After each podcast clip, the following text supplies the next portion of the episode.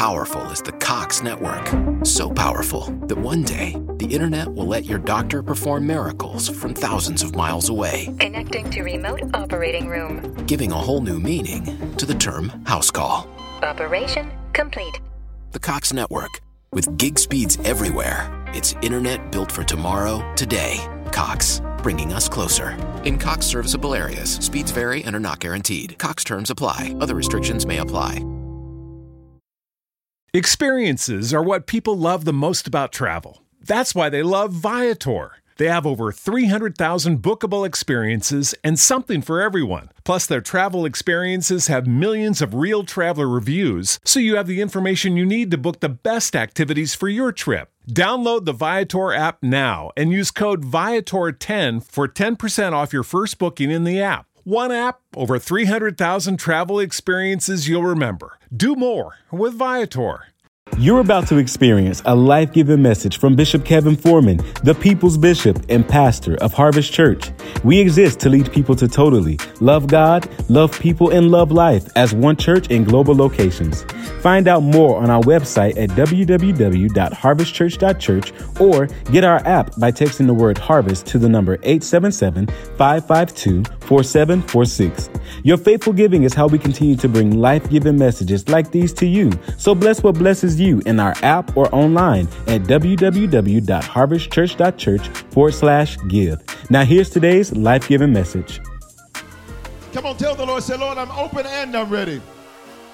Come on, lift your Bibles high. Let's make our confession of faith together. I got my phone up because I got the Harvest Church mobile app. Again, if you came in late to this experience or you missed it, and we did an ordination at the beginning, I encourage you to go back and watch that. All right, let's go. For God's glory, this is my best year yet. To the word I'm about to hear, I believe, I obey, I manifest, and that settles it in Jesus' name. Amen. So, God, we tell you that we're open and we're ready. Speak to us.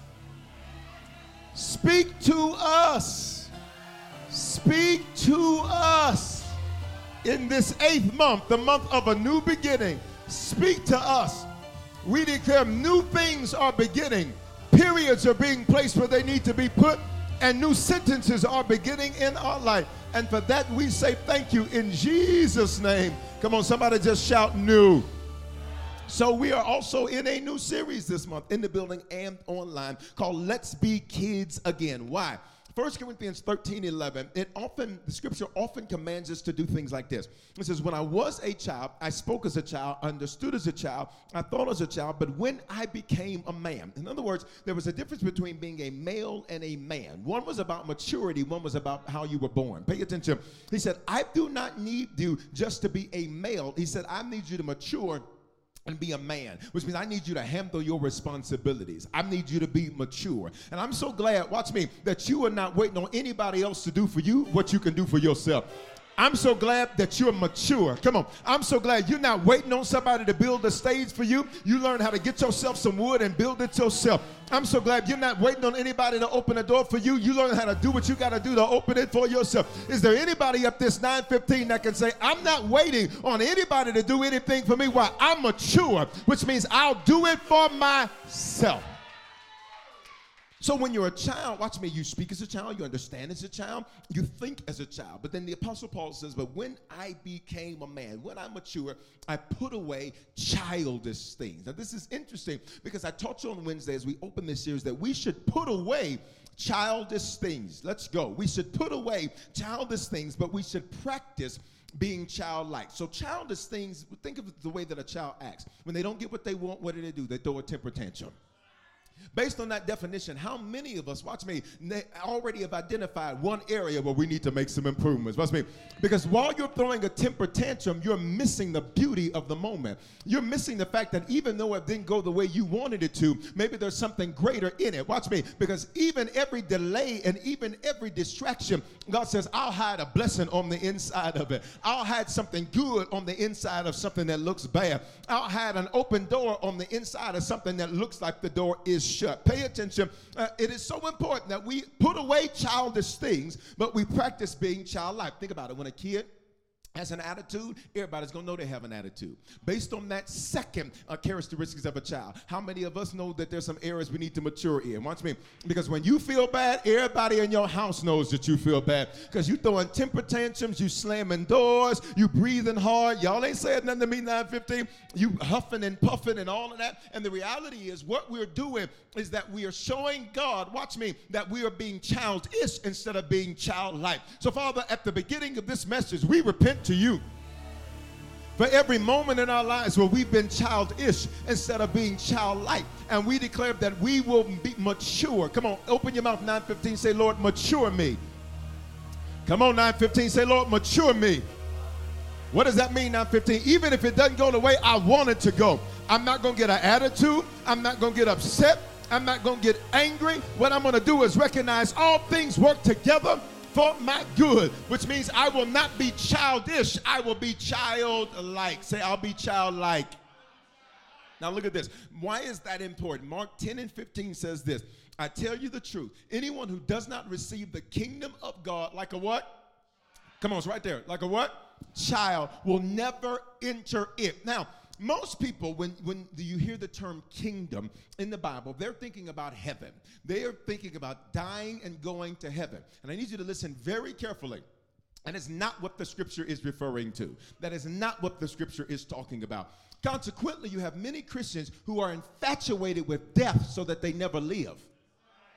Because everything for some people's Christianity becomes when I die and get to heaven, when I die and get over there in the sweet by and by. There'll be no tears over there. There'll be no, and so consequently, they never live life because the moment they get saved, watch me, they got their backpack ready to go to heaven and they're ready to go and they're like, Lord, get me out of this evil earth. You know why you're still here? You're still here to change it. If the goal of salvation was to go to heaven, the day you get saved, you could die and go to heaven. Y'all not saying nothing, which means the goal of salvation is not just for you to go to heaven. The goal of salvation is for you to bring heaven down to the earth. Would you open up your mouth and say, I'm kingdom, I'm kingdom, I'm. Now, now let me explain what this means real practically because, because the kingdom belongs to those who act like kids again. Now, the question is, what is the kingdom? If you look at the screen, Luke 17 21, Jesus says this, nor will they say, see here or see there, for the kingdom of God is within, say your name. Uh, what's me? The kingdom is what? It's in you.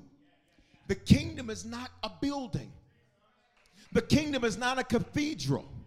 The kingdom, watch me, the kingdom is not that. The Bible says that when God formed you, Jeremiah chapter 1, before I formed you in your mother's womb, I knew you. And God says, when I sent you to the earth, I sent you not full of mess, not full of drama. I sent you full of my kingdom.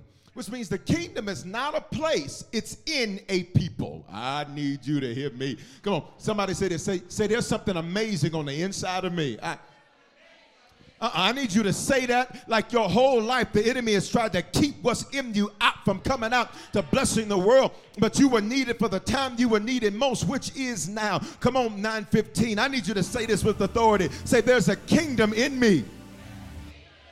So look at this. Look at this. Uh, the, there's three attributes, three basic principles of the kingdom. Number one, it is when heaven's attributes invade the earth. What are what are heaven's attributes? Because sometimes when you think of that, you may have this uh, this imagery of just a bunch of white light and, and winged beasts flying around, walking around on streets of gold. All right? Mm-mm. Here's what heaven's attributes are. Romans 14, 17. It, starts, the verse starts this way. It says, The kingdom of God is not in laughter and drinking. It, it says this, uh, but it's in righteousness, peace, and joy. RPJ. You ready? It's in righteousness, peace, and joy. What is righteousness? It's in right standing with God. Which means part of the kingdom that God has placed in you is a desire to be right with Him. This is why, watch me, this is how you know there's something amazing about you. Because even though you may be surrounded with people that aren't studying, aren't thinking about trying to be right with God, there's something in you that says, No, I gotta get things right with God. That means you've been hand selected and hand picked by God Almighty because there's a kingdom on the inside of you. I'd rather be in right standing with God than, watch me, in right standing with people and offend God. And we have a whole culture of people that are so hooked on pleasing people that what you do is offensive to God. I need you to make sure you're sitting next to somebody that says, I may not get it right all the time, but I'm striving to make sure that things are in right. And I may not be where I want to be, but I can thank God that I'm not where I used to be. Come on, somebody say right standing. Then it means, watch me, good character. Reputation is who people believe you to be. Character is who you actually are. It is possible to have a good rep and bad character. It is possible for people to think you're amazing, and then the reality is that you're like a Picasso. You only look good from far away. Because, because the character, what, who you really are, doesn't match who people think you are. Think about it. We live in a social media world, right? Where everything everybody does. Up, woke up, eating some eggs, had some bacon, and went to sleep, rolled around. Like it amazes me how on social media how some of these individuals like they literally are getting thousands and thousands of views on just I woke up this morning and made my bed.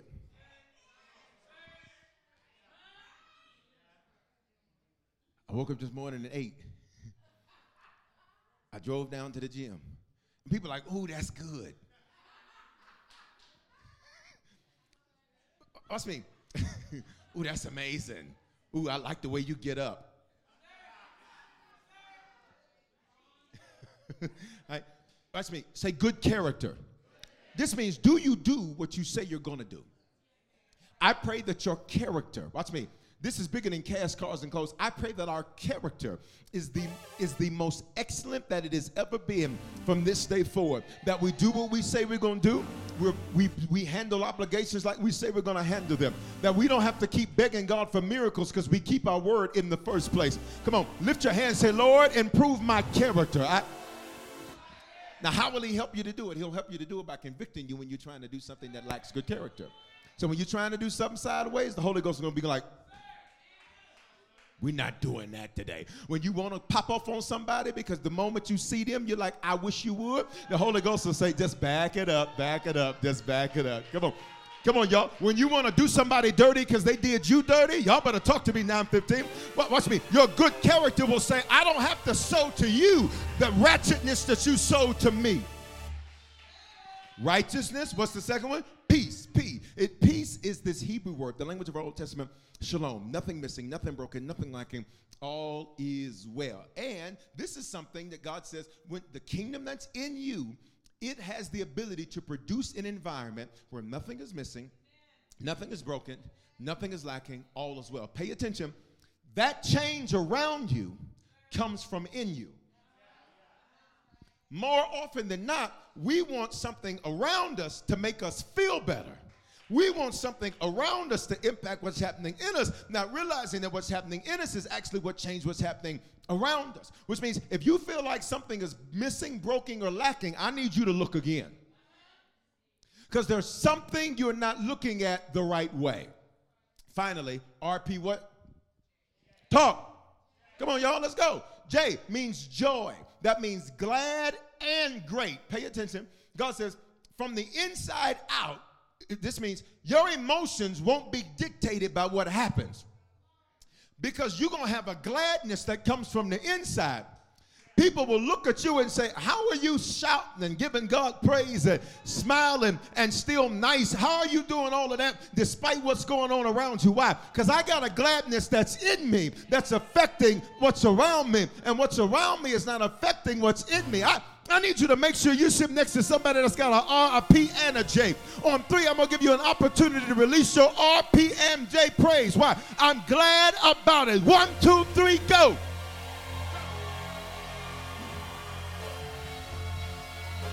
Come on. Come on, somebody say, I'm glad from the inside out. So if somebody says, I'm leaving you, watch me. I'm glad from the inside out. Baby, back. Matter of fact, let me help you pack your stuff. Let, me help you get to. You ready? If they say, We're firing you, you say, Excellent. I already got my stuff ready to go. Somebody says, I don't want to be your friend no more. You're not affected by that. You're not affected by that. Why? Because my gladness, which is an emotion, it comes from the inside out, which means I'll find something to be glad about. If you get in a wreck, you'll, you'll be glad that you didn't die. Y'all better talk to me. Y'all better talk to me. It, watch me. If, if, if you have something happen, you'll be glad for what didn't happen. Even if something negative does happen, when you got gladness from the inside out, you'll be thankful about what did not happen. So even if you had a stressful day, here's what glad people will say Well, it could have been worse. Even if you had some challenges, people with gladness will say, well, it could have went down a whole lot worse than that. I'm glad about it. I need to make sure I got some glad people in this building and online. Come on, just shout, I'm glad about it. Uh, come on, you got to put a little note on it. You ready? I'm glad. I'm glad. Which means you may not understand why I'm happy and you not. Your emotions don't affect my kingdom. Your emotions do not affect his kingdom. So while everybody else thinks you should be walking around with your head down sad, you walking around talking about, oh, won't he do it? Oh, my next looks better than my past. You talking about the rest of this year is going to be the best of this year. You talking about watch me thrive in these last five. I wish That's the first characteristic. Heaven's attributes invading the earth. What are heaven's attributes? RPJ. What are the words? Righteousness, peace, joy. Now, here's the second piece it's how God does things. This is the kingdom. God has a different way of doing things. See, God says if you want increase, you release. The world's way say if you says if you want increase, you hold. World says get all you can, can all you get. Heaven says, somebody say heaven says, Heaven says, well, you got to release in order to see increase. Here's the world's way when they do you wrong, hate them. Hate them. And then hate on them. And then hate everything and anything connected to them. God says, if they do you wrong, pray for them. Bishop, why would I pray for somebody that did me wrong? Oh, you must evidently not know what you're praying for. The Bible says, watch me, when you pray for them, it heaps hot coals upon their head. Which means the reason I'm praying for you is because I'm the only thing in between you and God. Because God looks at how you treated his child. Please, God looks at how you treated his child. And God is like, I'm not with that. So if you don't pray for them, I'm about to put a hurting on them. Watch me. When you pray for those that do you wrong, you're showing spiritual maturity. Literally, the Bible says, when you pray for those that have done you wrong, spitefully used you and persecuted you, the Bible says he'll heap hot coals on their head. What does that mean? The fire that they were running from will always be over their head. This is why there are certain people that no matter what season of life you see them in, they always got fire going on. Why? Because God says, Oh, I made sure to put a fire on their head. The reason you're praying for them is because when you release it, God says, I'll take it over from here. And as long as you're mad, as long as you're angry, as long as you're hating, you see, God does things different. Number three is becoming who God says you are and possessing what God said you can becoming who God said you are, and possessing what God said you can. Say, I'm becoming and possessing. Come on, 915. Say, I'm becoming and possessing. Say it again. I'm becoming and possessing. Uh-huh. I need you to just speak these words of life over yourself. Say, I won't even recognize who I've become by the end of this month because I'll be so much better than I am now. And that's not saying you bad now, it's just saying you're about to be better. Come on and say, I am possessing everything God has for me. I command the earth to yield it. That's the kingdom. That's the kingdom. It's heaven's attributes on earth. What are those attributes? RPJ. Number two, how God does things. Number three, and how do we find out how God does things? Through the word. So this is why we come to church. This is why church, this is why we log on. This is why we come into this building. This is why we do church. This is why we listen to podcasts. This is why we do prayer. Why do we do all of this? It's not just to feel good. It's to learn his way. Because then when I do it his way, I get his results. And for some of y'all, watch me, August is going to be your mind-blowing month of results. I don't know who I need to say this for, but you've got some back due stuff, some stuff that's past due that's owed to you. And in the month of August, your back due is about to come and be paid in full. I, you got some back due joy. You got some past due happiness. You got, watch me, it's bigger than cash, cars, and clothes. You got some stuff that God says it's happening for you. And somebody shout this month. This is the kingdom. So, and Wednesday, on Wednesday, rather, when we opened the series with the message, How to Be a Kid Again, I showed you how to practice being childlike. Remember, we should not be childish, we should practice being child like so matthew 18 and 4 says anyone who becomes as humble as this little child. So the key to being childlike is humility. And this is this is interesting because for many of us humility can sometimes be a challenge. And we don't know that it's a challenge until it's until we are challenged your response in a challenge reveals whether or not humility is a challenge. It says anyone who becomes as humble as this little child is the greatest in the what? Kingdom. Now, what does humble mean? I taught you this on Wednesday. Fully dependent on the Lord. Stop right there. Are you dependent on the Lord or are you dependent on your job? Are you, dep- are you dependent? And here's how you know which one do you go to first? Do you look at your pay stub first or do you pray first? Come on, y'all. Y'all got to talk to me today. How do you know you're fully dependent on the Lord? It means that I am not, and sometimes thoughts will come up in your mind that try to counteract your dependence on God. So you'll think, well, at least I got good credit. Uh uh-uh, uh, uh-uh, uh, uh. See, you're putting dependence on that instead of the Lord. And so, well, at least I got this good income. Mm-mm. You're putting dependence on that instead of the Lord. Well, at least I got this husband. At least I got this wife. Mm-mm. You're putting dependence on them instead of the Lord. Instead, what you say is, because I've got God, God has provided me all things that I need and I am fully dependent on the Lord, which means I'm not looking to people to do for me what God can do for me. Somebody say, I'm fully dependent on the Lord. Uh uh-uh. uh See, you can't even say it. Well, come on, say it with authority. Say, I'm fully dependent on the Lord. Bishop, how do I know my business is going to do well? Because they're saying this and they're saying that. Mm-mm, mm-mm. You're dependent on the news report. I need you to be fully dependent on the Lord. Because over and over in the Bible, you see when, when there was a famine in the land, when there were issues in the land, uh, God provided for his people in a way that he did not provide for anybody else. Which means because I'm fully dependent on the Lord, I could care less what's going on around me. My hope and my, come on, let's go old school. My hope is built on nothing less dismissing reliance upon yourself. Because here's what a lot of us will say I don't trust nobody but me. And you should be careful with that. Why? Jeremiah says that your heart, which in scripture refers to your mind, is wicked and it's deceitful. So, so here's what happens sometimes people say, you know, I'm just a good person based on whose standard? You know, I just don't believe in all of that. Oh, listen, here's the deal. Never fight with somebody that doesn't want to believe in the Lord. You know why? We're going to find out if it's real or not at the end. And I'd much rather be safe. I'd much rather live my life in a way where I'm not concerned about what comes at the end than, than the end coming and saying, uh oh, what if this was real? And I don't even need to wait to the end to know that it's real. Look at me. You're sitting next to somebody that's proof God is real.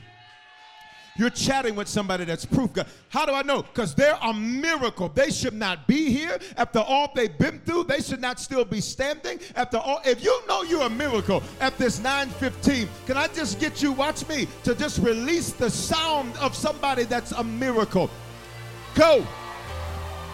Should have been locked up. Should have been dead should have lost your mind, should have overdosed, should have overdosed, should have died, should have committed suicide, but you are a miracle. Come on, all the miracles holler in the building and online. I am a miracle. You are.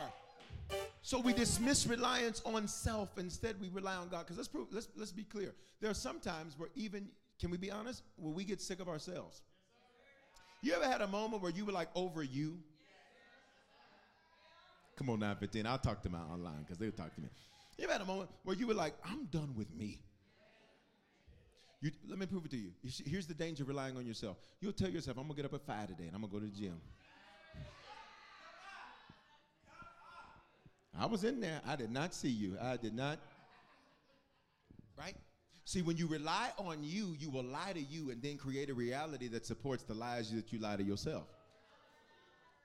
And so, consequently, when you rely on yourself, can I tell you what that's dangerous? It's because you will decide a thing, and then everything you see will reinforce what you've already pre decided.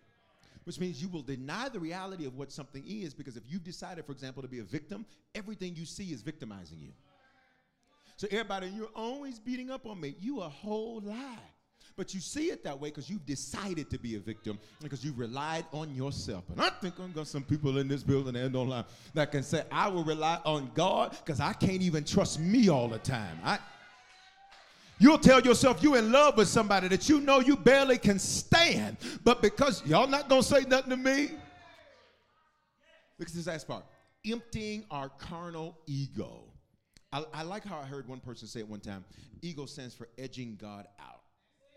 What is a carnal ego? See, when you're a child, you're not worried about the way you look. Have you ever seen a child um, like over concerned about how they look at the playground? They're having fun. I, you, you typically, it's normally the parent that has to say to the child, fix yourself up. Get yourself. You don't see, no, I, I know it's a whole new generation, but you don't typically see kids that are over concerned with looking like an expert. Because they recognize they're a child, so they're not supposed to be the expert. For some of us, watch me, you're so focused on being right that you have missed God. You're so focused on looking like an expert that your ego gets in the way because you don't want anybody to think you made a mistake. Now, recognizing a childlike faith has the ability to say, you know what, I missed it right there. I made a mistake and I'm not perfect. And I thank God that I don't, the expectation is not for me to be perfect because I'm a student, not the teacher. I'm a childlike person, not childish, and God is my Father. Y'all still with me? See, so that means the next time you have to admit something. Watch me. If your ego's out of the way, you're not afraid to admit it. This will help a lot of married couples right here. Because there's certain things you won't admit because ego won't let you admit it. And what's crazy about the fact that your ego won't let you admit it is it's stupid what you won't admit. You won't even admit that what she said hurt your feelings and you walking around like a wounded dog barking. You don't even, oh, y'all ain't gonna, okay, all right, let's go. Come on now, y'all.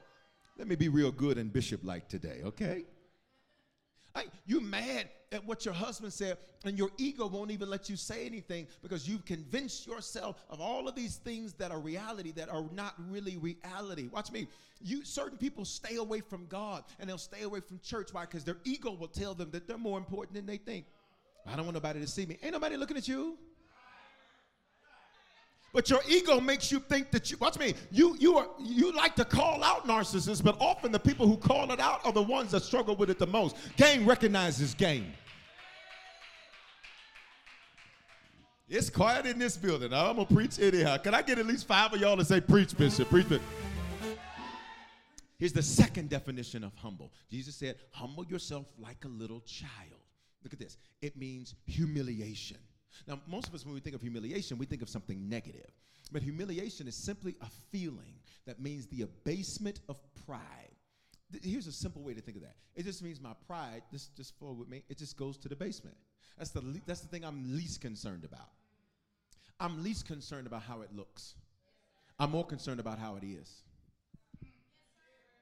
I'm, le- I'm least concerned about getting credit for it. I just want to make sure that it's done right. See, that would fix a lot of problems right there because so many people are so concerned about getting credit and getting their name called and getting a pat on the back when really, watch me, that reveals that pride is rising up. And what you need to learn how to do is to drop your pride. Send your pride to the basement. Come on, look at somebody next to you. Say, send your pride to the basement. Send online. Type that in the chat. Send, y'all ain't talking to them. Please look at somebody. If they won't look at you, look over them and say, send your pride to the basement. What does this mean? It leads to being humble, and here's what here's what it is: submissive. What is submissive? It means to get under a mission. Now, for those you say, because I know submission is almost like a cuss word now. Because we got a whole generation of people that think submission, watch me, means that you are reducing who you are, and it's not what you're doing is saying, I know who I am, but because I know who I am, I'm confident enough and strong enough to submit myself to one that is greater than I. Y'all ain't gonna talk, but I'm gonna preach it anyhow. I need you to stop thinking submission is a dirty word. No, a lack of submission is a dirty word because anything that's uncovered is gonna spoil. And this is why some of you keep having cycles in your life because nobody can cover you because you won't be submissive. But I need you to open up your mouth. Say, I'll be humble and submissive. I'll be humble and submissive. I'll be submissive and humble. I'll be humble and submissive. What does this mean? This means sub under missive mission. Get under a mission. See how quiet it gets? Because you live in a culture that literally, you, you, you watch me. You, people have this thing. Only one I'm submitting to is God. You're out of order. Because the Bible, the Bible, even Jesus. Okay, can I walk you through this? I only believe in submitting to God. You're out of order. I care less what you think about it. I, listen, I'm good. I'm, I promise you, I'm good. You ready? Here's the deal. So Jesus is God in the flesh. Can I teach you? He's the anthropos, 100% God, 100% man. So much man you can't believe he's God, so much God you can't believe he's man. He comes in the form of a body. He is born to a woman named Mary that's a virgin. He is born of to a woman named Mary who is a virgin at the time that he is conceived. And the scripture says the Holy Ghost comes upon her. She's impregnated. She carries this child. And then, watch me, the Bible says that he has to submit himself to her. Watch me, and a man that's not his daddy. He has to submit himself to her and to Joseph. The scripture makes it very clear that one day um, when Jesus was an adolescent, approximately 12 years old, that um, they were in the temple for one of the feasts. They left, and, and Jesus' family left. And when his family left, they couldn't find him. They searched for him for a few days amongst their relatives and family, couldn't find him. They go back to the temple. They find Jesus sitting there. Now, who is Jesus? The anthropos, God man. So much God, you can't believe he's man. So much man, you can't believe he's God. He is God in the flesh. God! Literally is sitting in the temple teaching people about himself. But they can't recognize him because when they see him they see him as a child. They do not see him as the fullness that he is. Because part of his submissiveness was that i'm going to humble myself to be like one of my own creation I'm going to humble myself to be like one of them. I am the God that they're praying to, but I'm going to humble myself to be like one of them. I made Mary, but I'm going to humble myself to her. I made Joseph, I'm going to humble myself to him. And the scripture says that when Mary and Joseph find him, what does the Bible say? That they literally, Mary is upset. And Mary, listen, listen, listen. I can only imagine how Mary responded because the only thing the scripture says, and he was subject to her and submissive to her from that day forward. Let me tell you what I think happened. Can I tell you what I think happened? Is that Mary took Jesus into that bathroom. Some of y'all that grew up with some mamas and daddies that y'all ain't gonna say nothing. Mary said, Oh no, you think you finna act like this in front of all these preachers and that? Mary snatched Jesus up, took him in that bathroom, and tapped that tail. And when Jesus came out, Jesus was like, Mama, stop! Stop! You know how you do that? Okay, y'all don't know nothing about that. Y'all had time out. But watch me. I came up where you got discipline, and I'm grateful for the discipline because it kept me out of some crazy stuff, kept me away from some crazy people. And he was subject, he was submissive. When Jesus is 30 and it's time for him to be ordained to the ministry, he submits himself to a man called John the Baptist, the baptizer. Not that he was Baptist by denomination. He was a baptizer. Pay, pay, attention. He submitted himself. He literally goes to John and says, Now you need to ordain me. Jesus wasn't getting saved, he is salvation. When he was baptized, it's a Hebrew custom called mikvah, which is an ordination to the ministry, what you saw at the beginning of this experience. Jesus had to submit himself to a human being he made so that he could legally function in ministry in the earth. So if God knows how to submit, Ooh, I ain't got no help in here, God. If God doesn't have a problem submitting to somebody, what makes you think you're exempt? And let me just say that as a man in authority, I'm a man under authority. I practice this same principle. Now, now, now watch me. Say submissive. Now, this is important because God says, God says, to be a child, you have to be submissive, childlike. Which means if I don't want to do it, I do it because I'm submitting. So it becomes what I like to do. It becomes what I like to do. I didn't want to start a church. Double that up. I didn't want to start a church in this city. I said, Lord, give us us free. Let, let me go to Houston, Miami, Dallas, Chicago, only in the hot months. New York, only in the hot months. Philadelphia, only in the hot months. Atlanta, let, let me go somewhere else. You couldn't possibly want me to start here. Lord, the statistics and this and that and that and that and that. And when it was clear, I submitted. Because submission says, forget what I want. Whoever I'm submitting to, it's about what they want. See, see, watch me, watch me, watch me. We have a generation of kids now. Y'all still with me? Um, we have bougie kids now. I heard a, a, a six-year-old talking about, I want some sushi. Sushi? You better eat these fish sticks and call it sushi. Y'all ain't saying nothing to me. Sushi, I got you some sushi. It's some fish sticks and fries. Y'all not saying that 915? We have bougie kids now. I like some pho. You better have this chicken noodle soup.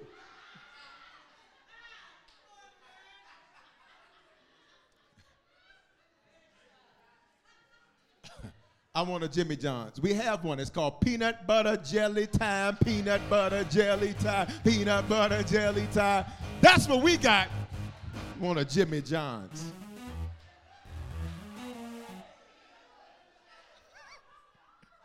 I got your Jimmy John's. I'm Jimmy and John. Give me a name badge. Listen, I'm, I got your sandwich. But how many remember when, when, when you perhaps were coming up that what was being served is what you were going to eat? It wasn't no special, it wasn't no DoorDash. It was we got to go to the store and ride together to go get the food.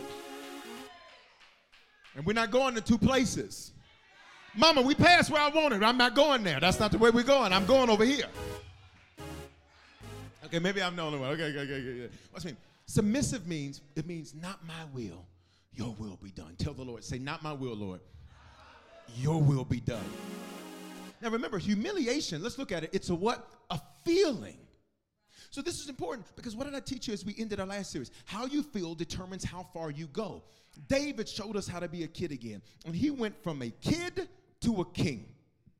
The only way to be king is to first be a kid. What do you mean by that? Look at 1 Samuel 17 32. This is the epic battle between David and let's see if you know the giant's name, Goliath. What does Goliath represent? Now I've seen I saw somebody at the gym yesterday that I started to invite to church today, um, um, specifically to be a prop. Because I said, sir, y'all gotta look. Y'all ain't looking at me. I, I said, sir, you are a tall guy. Dog. Where you from? Literally, it was Goliath's cousin. And I literally, I was just like, kind of, kind of turned it aside. Goliath was this giant that was between 6.75 and 9.75 feet tall. He was a big guy. Goliath simply represents a big obstacle that's intimidating you and that is stopping you from moving forward. I don't know about you, but watch me. But there's been some Goliaths that have tried to pop up in my life. Is that anybody? And sometimes the Goliath is real, you see it. And sometimes the Goliath, watch me, is only something you've made it out to be. Because it's not that big, you're only looking at the shadow of it. And the shadow always looks bigger than the real thing. That's why David said, Yea, though I walk through the valley of the shadow of death, which means this thing only looks big and bad, but it's not big and bad. I pray you would not let a Goliath stop you. Come on now, 15, we're about to go.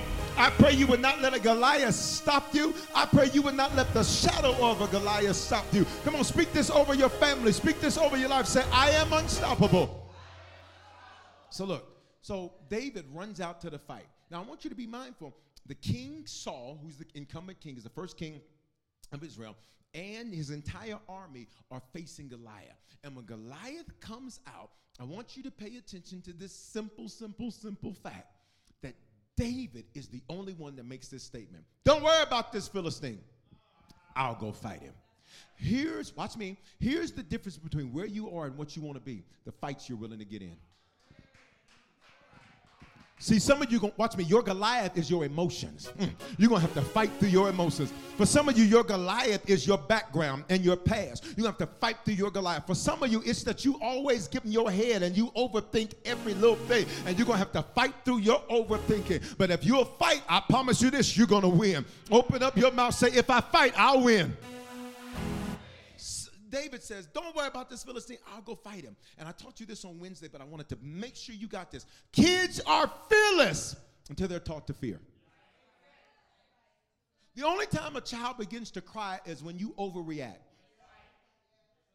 I remember one time, I remember one time a little kid, a little kid hit their table on a, on a coffee table. And, and they hit, what did I say, hit their table?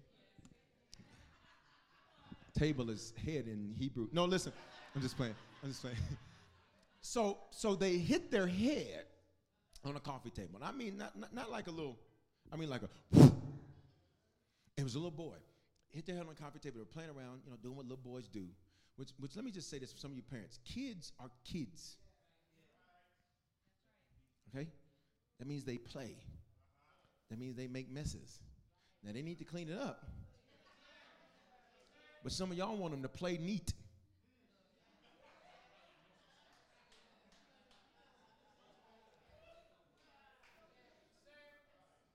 You know, they playing cops and robbers. You know, all right, y'all sit down. But you can't play cops and robbers sitting down.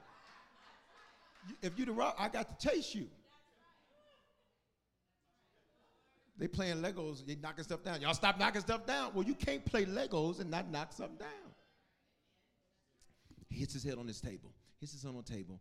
And when he hits on the table on the table, he gets up. Pay attention. Now, the doof is over. He looks around. He's totally fine until his mother runs over and says, Oh, and he's like, cue the tears.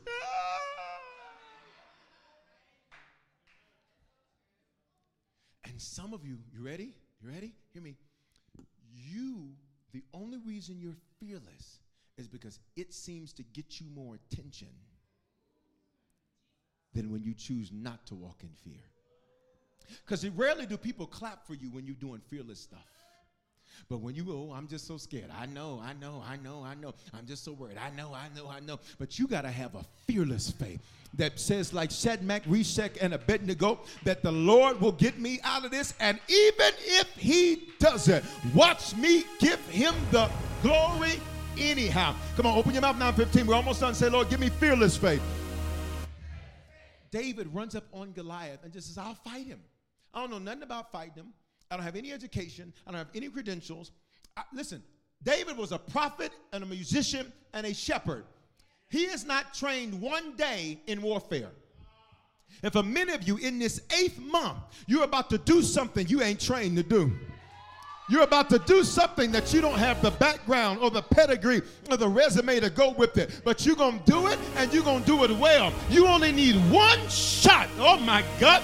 And I'm here to tell you this month of August, I dare you to drop a one in the comments online in the building. I dare you to put a one up. Say, I just need one shot. David, David had not trained in warfare. And some of us, here's what we keep telling God God, I've not done that before. That's why He wants to use you. So then He gets the glory, not you. God, I don't know how to navigate through this. God is like, I know. That means you're going to have to lean on me. Old school church used to say, We've come this far by faith. Doing what? Leaning.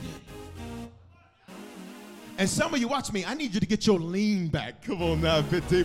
Because you've been leaning on people, you've been leaning on emotions, you've been leaning on money, you've been leaning on uh, everything else but the Lord. I dare you to just prophesy by just leaning to the side. Baby, I'm leaning on God for the rest of my days. I'm leaning on the Lord. When I don't know what to do, I'll say, God, you got to show me. When I don't know who to call, I'll say, God, you got to show me. Come on now, 15, say, I'm leaning on the Lord. This next part. Don't be ridiculous. This is what the king says back to him. You ready? Kids are ridiculous. You got to have ridiculous faith. You got to say, yep, what are you going to do? Oh, I'm going to look at some property. Do you have a loan yet? Nope.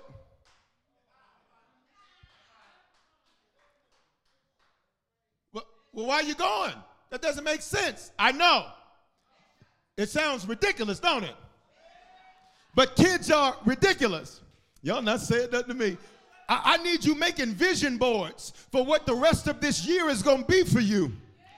And people look at it and say, that's ridiculous. How you gonna get there based on where you are now? Baby, just call me childlike. I know it's ridiculous to you, and it's gonna be ridiculous until I do it. They thought Steve Jobs was ridiculous until he took the company they fired him from and turned it around. Y'all they thought Oprah Winfrey was ridiculous until she took that opportunity in Chicago and turned it into a media empire. They thought Jesus was ridiculous until he got back up on that Sunday morning just like he said he did. I need all the ridiculous people to worship God for three seconds right there. Go three, two, it's ridiculous. It's ridiculous. It's ridiculous. It's ridiculous. But I bet I'll have results. It's ridiculous. But I'll speak it out of my mouth. It's ridiculous. But I'll call things that be not as though they were. Somebody say, It's ridiculous. Come on, we gotta go. There's no way you can fight this Philistine and possibly win. You're only a boy. What was Saul saying to him? You're just a kid. You just said the wrong thing to the right one. Because what does this mean? What did, what did Jesus say? You'll enter the kingdom when you enter like a what? Like a child. Look at verse 37. The Lord, this is David speaking, who rescued me from the claws of the lion. So what is uh, David talking about? David was a shepherd. He was keeping his father's sheep. All of his brothers thought it was the demotion. Okay. All of his brothers thought, I wouldn't let nobody treat me like that. I wouldn't let nobody talk to me like that. And while they thought he was being put down, oh my God, they did not realize he was being put on. I don't like the way some of y'all not responding to me, so I'll preach to my digital family. See, the things that people thought, I wouldn't let nobody talk to me like that. I wouldn't put up with that. I wouldn't deal with that. I wouldn't do all that serving. I wouldn't do all of that. Baby, it ain't a put down. Baby, this is what's putting me on. Because while you thought I was being rejected, I was really being proven while you thought it was a letdown and a put down, it was really a lift up and a put on. His brothers looked at him and said, Leave David out there with them sheep. That ain't nothing. What they didn't realize is that David was developing leadership skills. David was fighting lions and bears that nobody else knew about. See, watch me. You ready for me? All right, I'll preach to y'all. You ready for me? There's some private battles you've beaten where you're about to be rewarded publicly. There's some stuff you had to deal with in private, and nobody knew you had to deal with it. But what if I told you in the month of August, every private battle is about to have a public reward ceremony? And everybody's about to see you go from kid to king. They're going to see you from kid to king. Come on, open your mouth. Say, there's private victories I'll get public reward for. Nobody knew about the lion and the bear. Nobody knew about you beating suicide. Nobody knew about the nights you felt like giving up. Nobody knew about the days you were like, I don't even know if this is real anymore. No, no, nobody knew the days you had to fight just to get up and do your job. Nobody knew about the days that you felt like you weren't a good parent, but you kept loving those kids anyhow. Nobody knew about the days you felt like you weren't a good husband, but you kept loving anyhow. Nobody knew about the days you felt you weren't a good mother, but you kept doing it anyhow. Nobody knew about the days you said, you know what, God, screw all of this. Can I have some real people after 915? But your private victory is about to have a public reward ceremony. If you think I'm talking to you, we gotta go. But I just need you to lift your hands and say, It's reward time. It's. I beat the lion, you didn't see me. I beat the bear, you didn't see me. But what I beat in August, everybody's gonna see.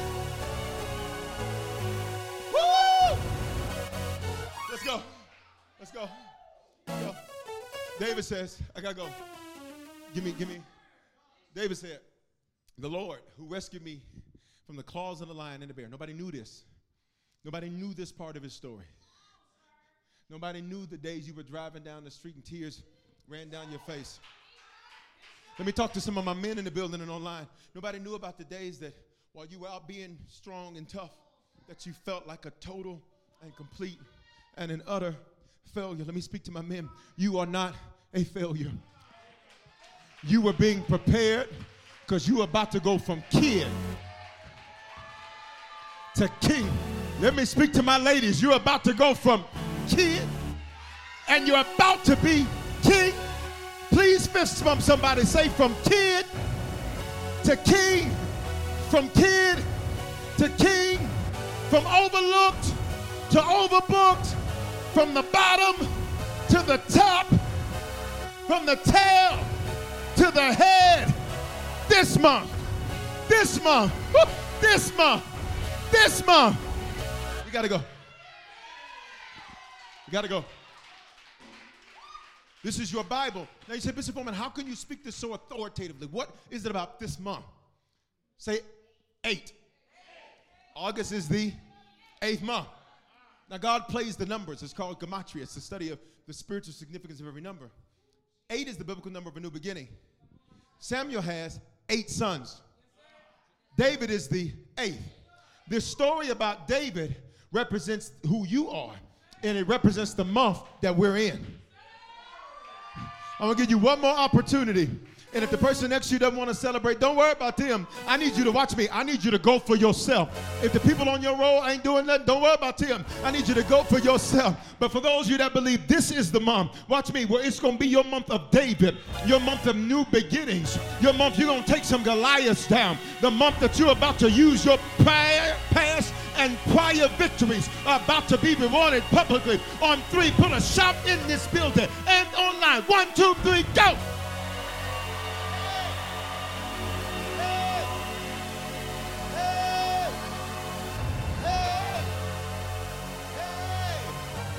Hey! Come on, somebody say, This month is happening for me. We gotta go. We gotta go. So, this is as far as I can get you. This is as far as I can get you.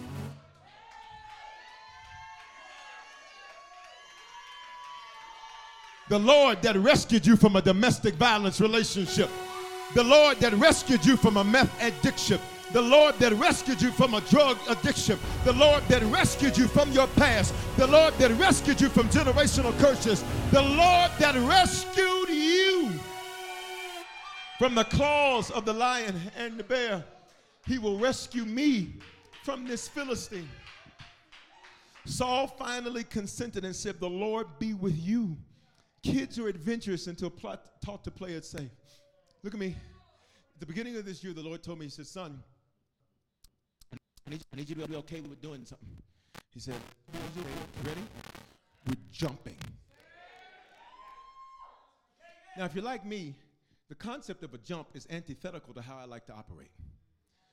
Because I want to have a plan about the jump. I want to calculate the jump. I want to figure out how much this jump is going to cost me. Y'all ain't going to say nothing to me? I want a schedule for who's going to be where, where during the jump.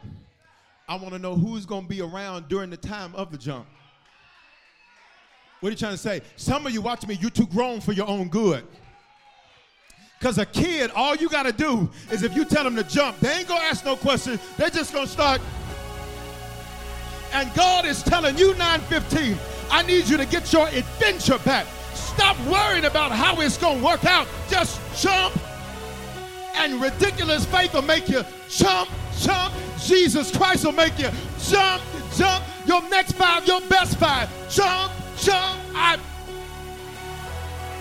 some of y'all are sitting next to people with no faith. Can I get you to find the faith people in your section, the faith people at home, and just fist bump them and say, let's jump, let's jump, let, let's jump. Start the business, jump. Move, jump. Apply for the job, jump. Reach out again, jump. Try, jump. I'm not afraid of failure. I'm afraid of being stagnant. I'm not afraid of failure. I'm afraid of being stuck. Somebody holler, jump. Everybody stand. Everybody stand. I'll try to finish at the 11:50. Everybody stand. Everybody stand. Everybody stand. In the building and online.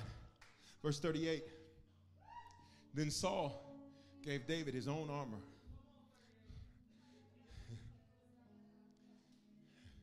Saul said, All right, do it with my stuff. Saul said,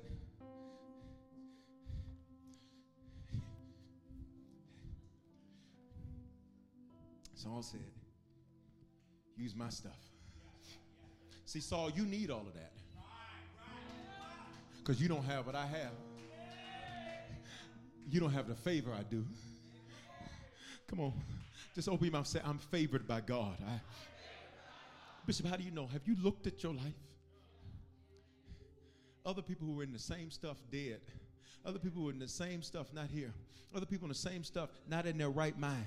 How did you make it through everything you've made it through? Saul said, You need, you need the infinity stones.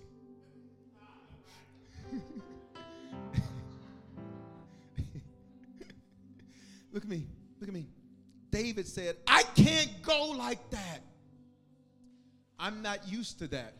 So David took them off. Look at the screen again. Who told David he didn't have to wear that stuff? Kids are inquisitive until they're taught to be quiet. In other words, you're going to win and you're not going to have what everybody else has. Watch me. You're going to have, let me speak to my business owners. If you're a business owner, lift your hands. You're going to have a profitable third and fourth quarter that will not be interrupted by coronavirus, will not be interrupted by monkeypox, will not be interrupted by anything. Come on. And you'll win without what everybody else has. Everybody else needs two incomes to win. You'll win with one. Look at this, verse 47. This is the Lord's battle, and he will give you to us. What was David doing? He was leaning totally on the Lord. David said, I know I don't know what I'm doing, but I know a God who knows what he's doing. I'll talk over here.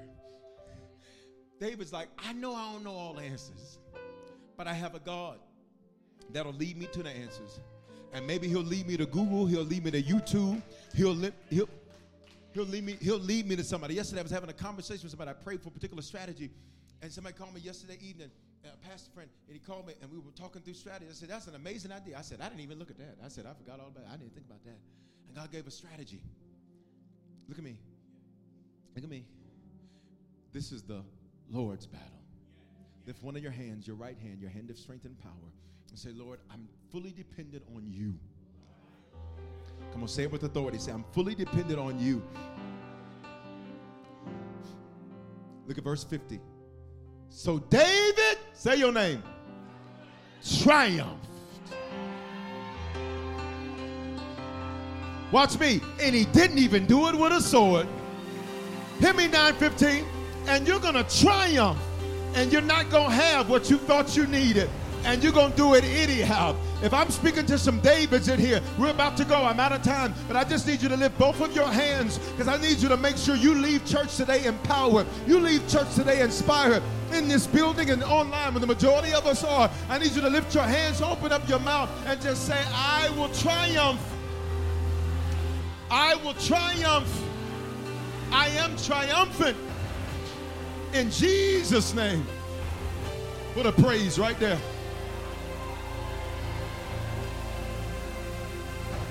If you're in this building or online and you need to become a Christian or recommit yourself to the Lord, this is your moment right now. I'll try to finish at the 11:15. We'll see how far we go. I, will get as far as I can go. If you need to become a Christian or recommit yourself to the Lord, this is your moment. Secondly, if you're giving your life to the Lord, you're not been faithful to Him, this is your moment to recommit yourself to Him.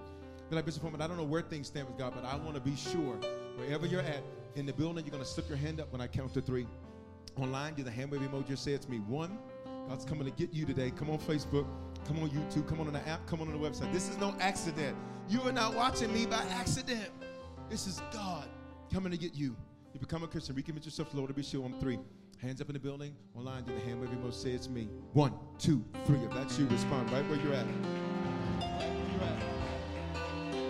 Come on, 915, right where you're at.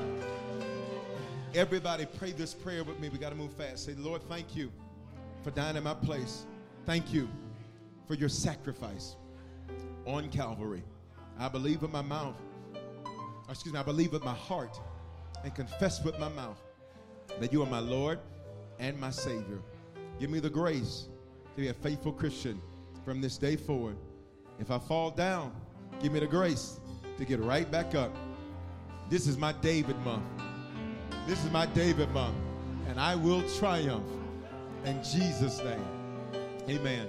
You just prayed that prayer for the first time or recommitted yourself to the Lord, or you're sure. Scan that QR code or text decision to 877 552 4746. Some of you are saved, but you need a shepherd. You can live in Denver, you can live in Atlanta, you can live anywhere across America, around the world, be a part of our Harvest family. All you got to do is text Join Harvest to 877 552 4746 or scan that QR code. Did y'all get some out of the word today? I'm gonna try to finish at the 11:15. Listen, if you came in late, you weren't able to give. I want you to get that ready, and then I want to challenge everybody to sow today. I told you at the beginning of May, the Lord told me that He was going to release wealth, just as He's been doing into the hands of the people of Harvest. And if you read those praise reports, you can see that it's happening. I'm going to attach this. I'm going to attach this to that verse we just read. So this David triumphed, and he didn't have what everybody else needed. Put the verse up just one more time so you can see it. I want you to see that. And I want you to put your name right here. This is your verse. So David triumphed. Say your name. And you didn't have the degree. And you triumphed and you didn't have the right past. And you triumphed and you didn't have the right background. And you triumphed and you weren't even supposed to be considered. Say, I will triumph in Jesus' name.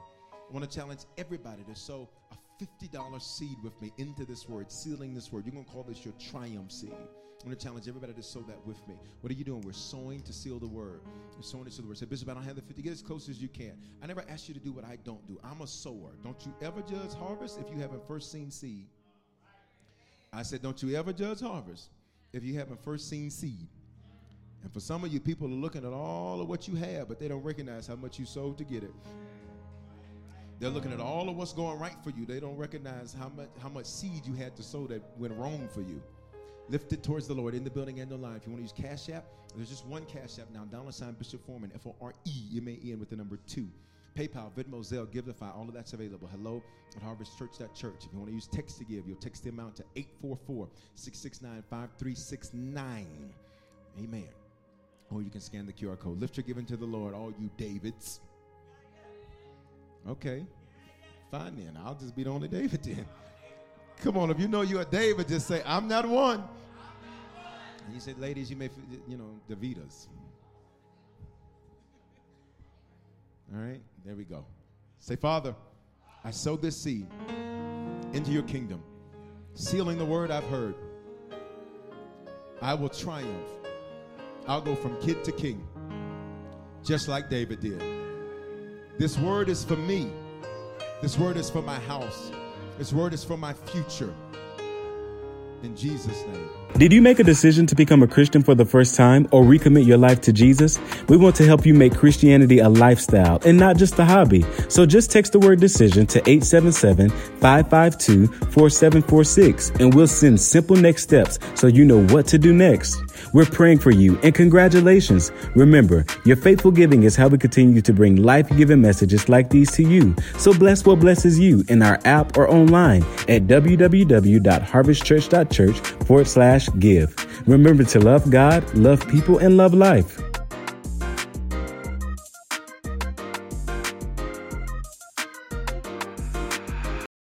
Experiences are what people love the most about travel. That's why they love Viator. They have over 300,000 bookable experiences and something for everyone. Plus, their travel experiences have millions of real traveler reviews, so you have the information you need to book the best activities for your trip. Download the Viator app now and use code Viator10 for 10% off your first booking in the app. One app, over 300,000 travel experiences you'll remember. Do more with Viator. Lucky Land Casino asking people what's the weirdest place you've gotten lucky? Lucky? In line at the deli, I guess? Aha, in my dentist's office. More than once, actually. Do I have to say? Yes, you do. In the car before my kids' PTA meeting. Really? Yes. Excuse me, what's the weirdest place you've gotten lucky? I never win and tell. Well, there you have it. You can get lucky anywhere playing at LuckyLandSlots.com. Play for free right now. Are you feeling lucky? No purchase necessary. Void where prohibited by law. 18 plus. Terms and conditions apply. See website for details.